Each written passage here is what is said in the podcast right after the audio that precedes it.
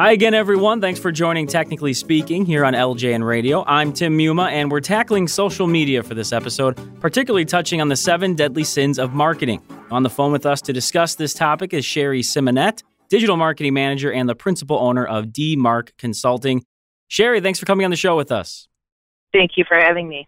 I wanted to start off, we're going to get into some details as far as the seven deadly sins of social media, what that means exactly. But we always like to get the take of our experts on defining a term, especially one that we hear about social media and marketing. But how would you define marketing in today's world, particularly as we're talking about utilizing social media?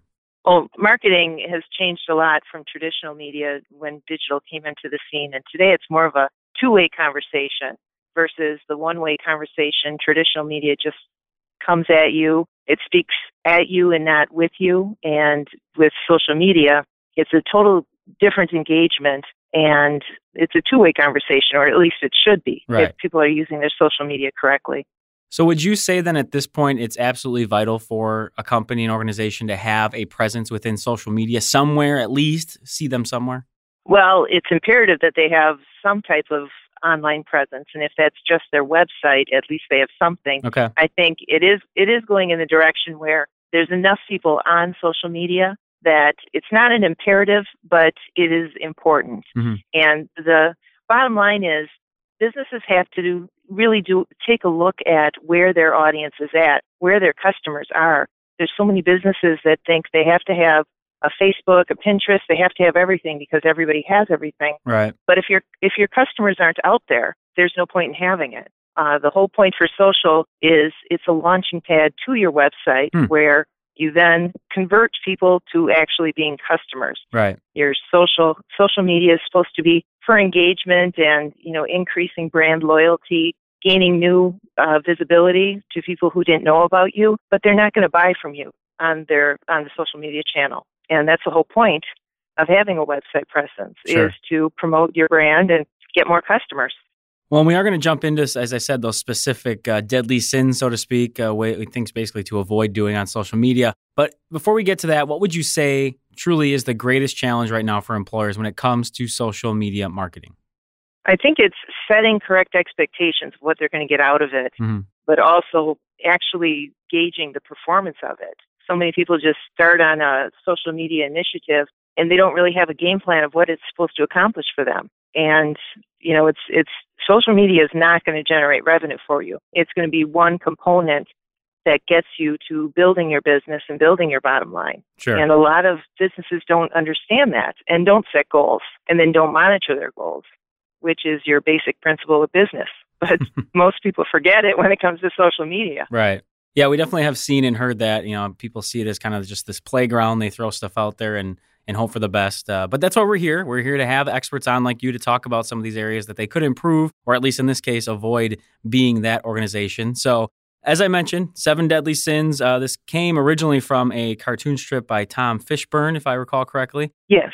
And it's the idea, again, those seven deadly sins lust, sloth, gluttony, pride, greed, envy, and wrath, and how they apply to social media. So, I'll leave it with you to start. Which one did you like the most, or I guess in this case, dislike the most, or what, what would you like to start with as far as uh, what you caught your eye with these seven deadly sins?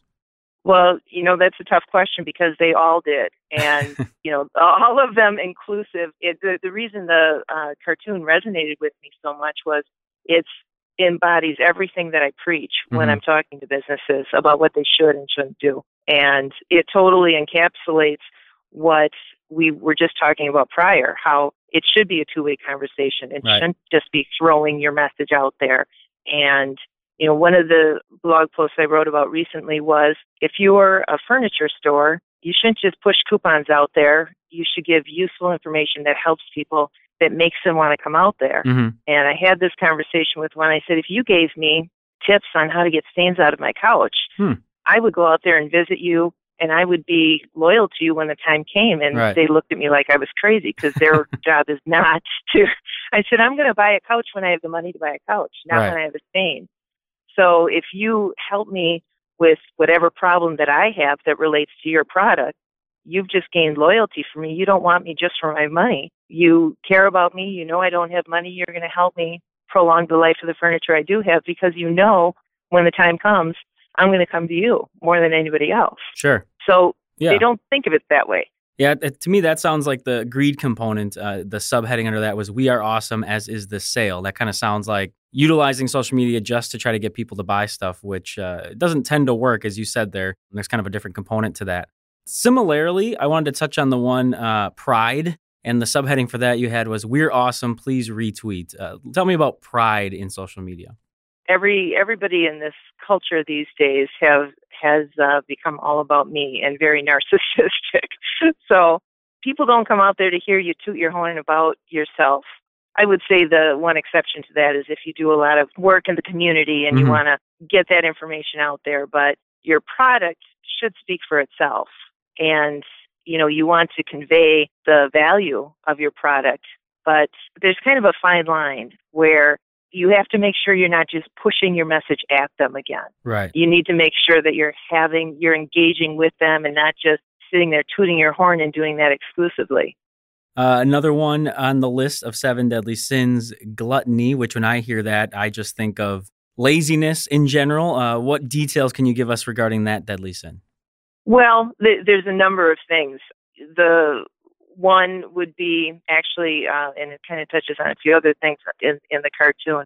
They all kind of overlap each other sure, in one sure. way or another. But purchasing likes uh, was one thing that doesn't do you any good that a lot of businesses do that. Our government, in fact, many branches of our government have used tax dollars to buy likes for their social feeds, mm-hmm. which is such a surprise, right? That they would need to buy likes to gain credibility. Strange. Yeah. So, you know, that expectation of of likes and trying to get out there and gain more. You know, that again, there was uh, a few of the sins that touched on asking to be liked, like me.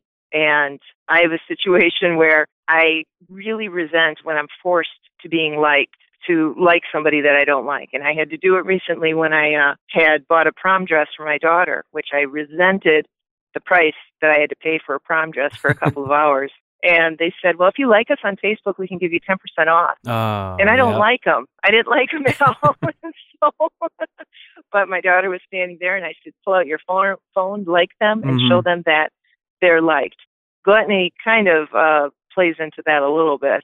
Well, and, and as you said, they do overlap. Obviously, uh, you know, for those who know more of the seven deadly sins, sloth would technically probably be the one that would be considered actual laziness, gluttony, more of the uh, kind of overindulgence of, in this case, stuffing everyone's feed with spam is uh, is what the term was there that you had. Along those lines with sloth and the idea of laziness, the mention there is we can treat all social networks the same. Why is that a huge mistake for marketing? Because the the different personas that are out there, somebody who's on a, a Twitter feed isn't necessarily somebody that is going to be on Pinterest. Mm-hmm. The person that you're trying to reach, the audience that you're trying to reach, isn't going to be on every single channel. Right. And that's where, as a business, you have to identify who is it you're trying to reach. You have to look at your existing customers and you have to actually draw a multidimensional picture of them instead of thinking of them as one dimensional, where they're a certain age, a certain uh, gender, income level, education level, you have to look at them as multidimensional. What do they do with their day? When they get home from work, do they check Facebook? Are they on LinkedIn throughout the day, just kind of checking the feed and, and checking the interaction with their colleagues there? So you have to actually identify where the people are going to be at that you truly want to reach. Right. And then focus on those channels. So that means you can cast your net really wide, but the larger you cast your net, the more holes there are in, be, in between the netting. so you're not going to capture everything that you truly want to capture.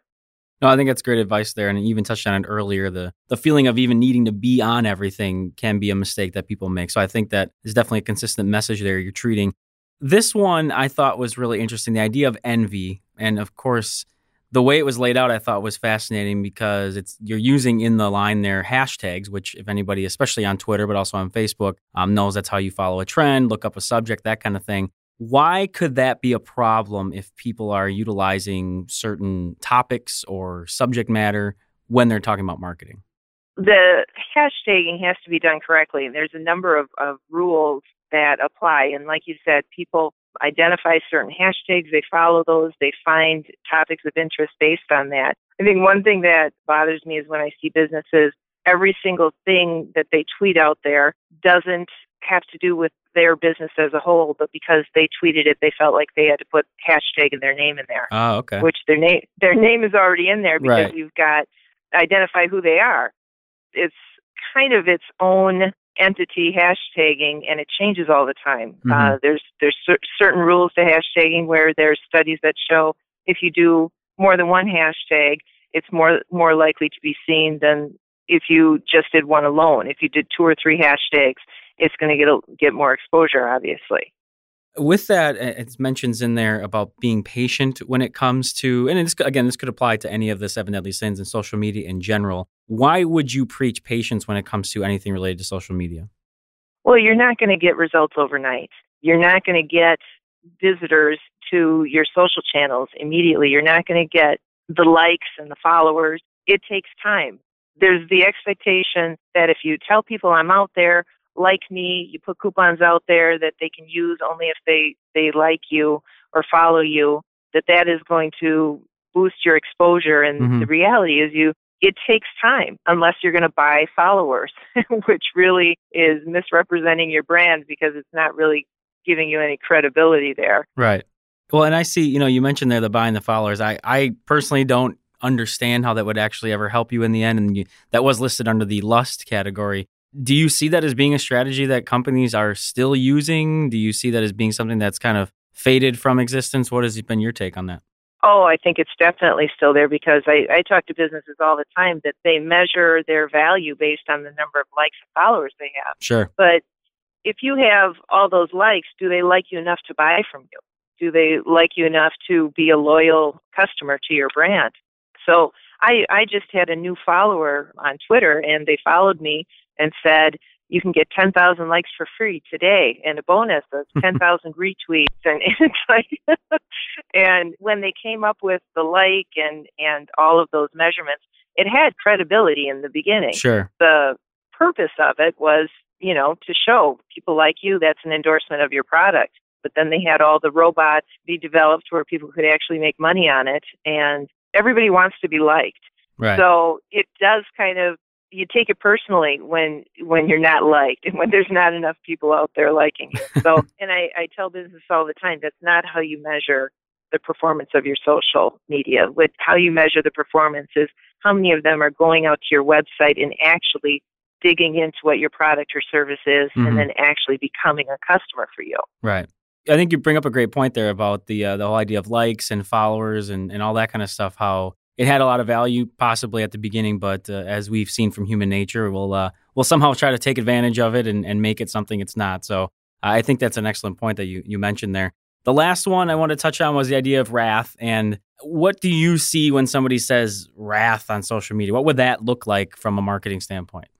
Well, then it, it gets back into um, it actually engaging with them. If, Sure. if you have to shout louder and push more coupons at them, or you know, push more things that really are of no value to them, it's not going to do you any good in the long run. You have to constantly think about engaging with your audience, and a lot of the benefit to marketers for the social feeds is you have a free focus group to you there. Hmm. You have all the insight into how you can improve your your brand. You have insight into research and development. If people are making comments about, "Gee, it would be nice if you had this. This is great, but Right. have you ever thought?"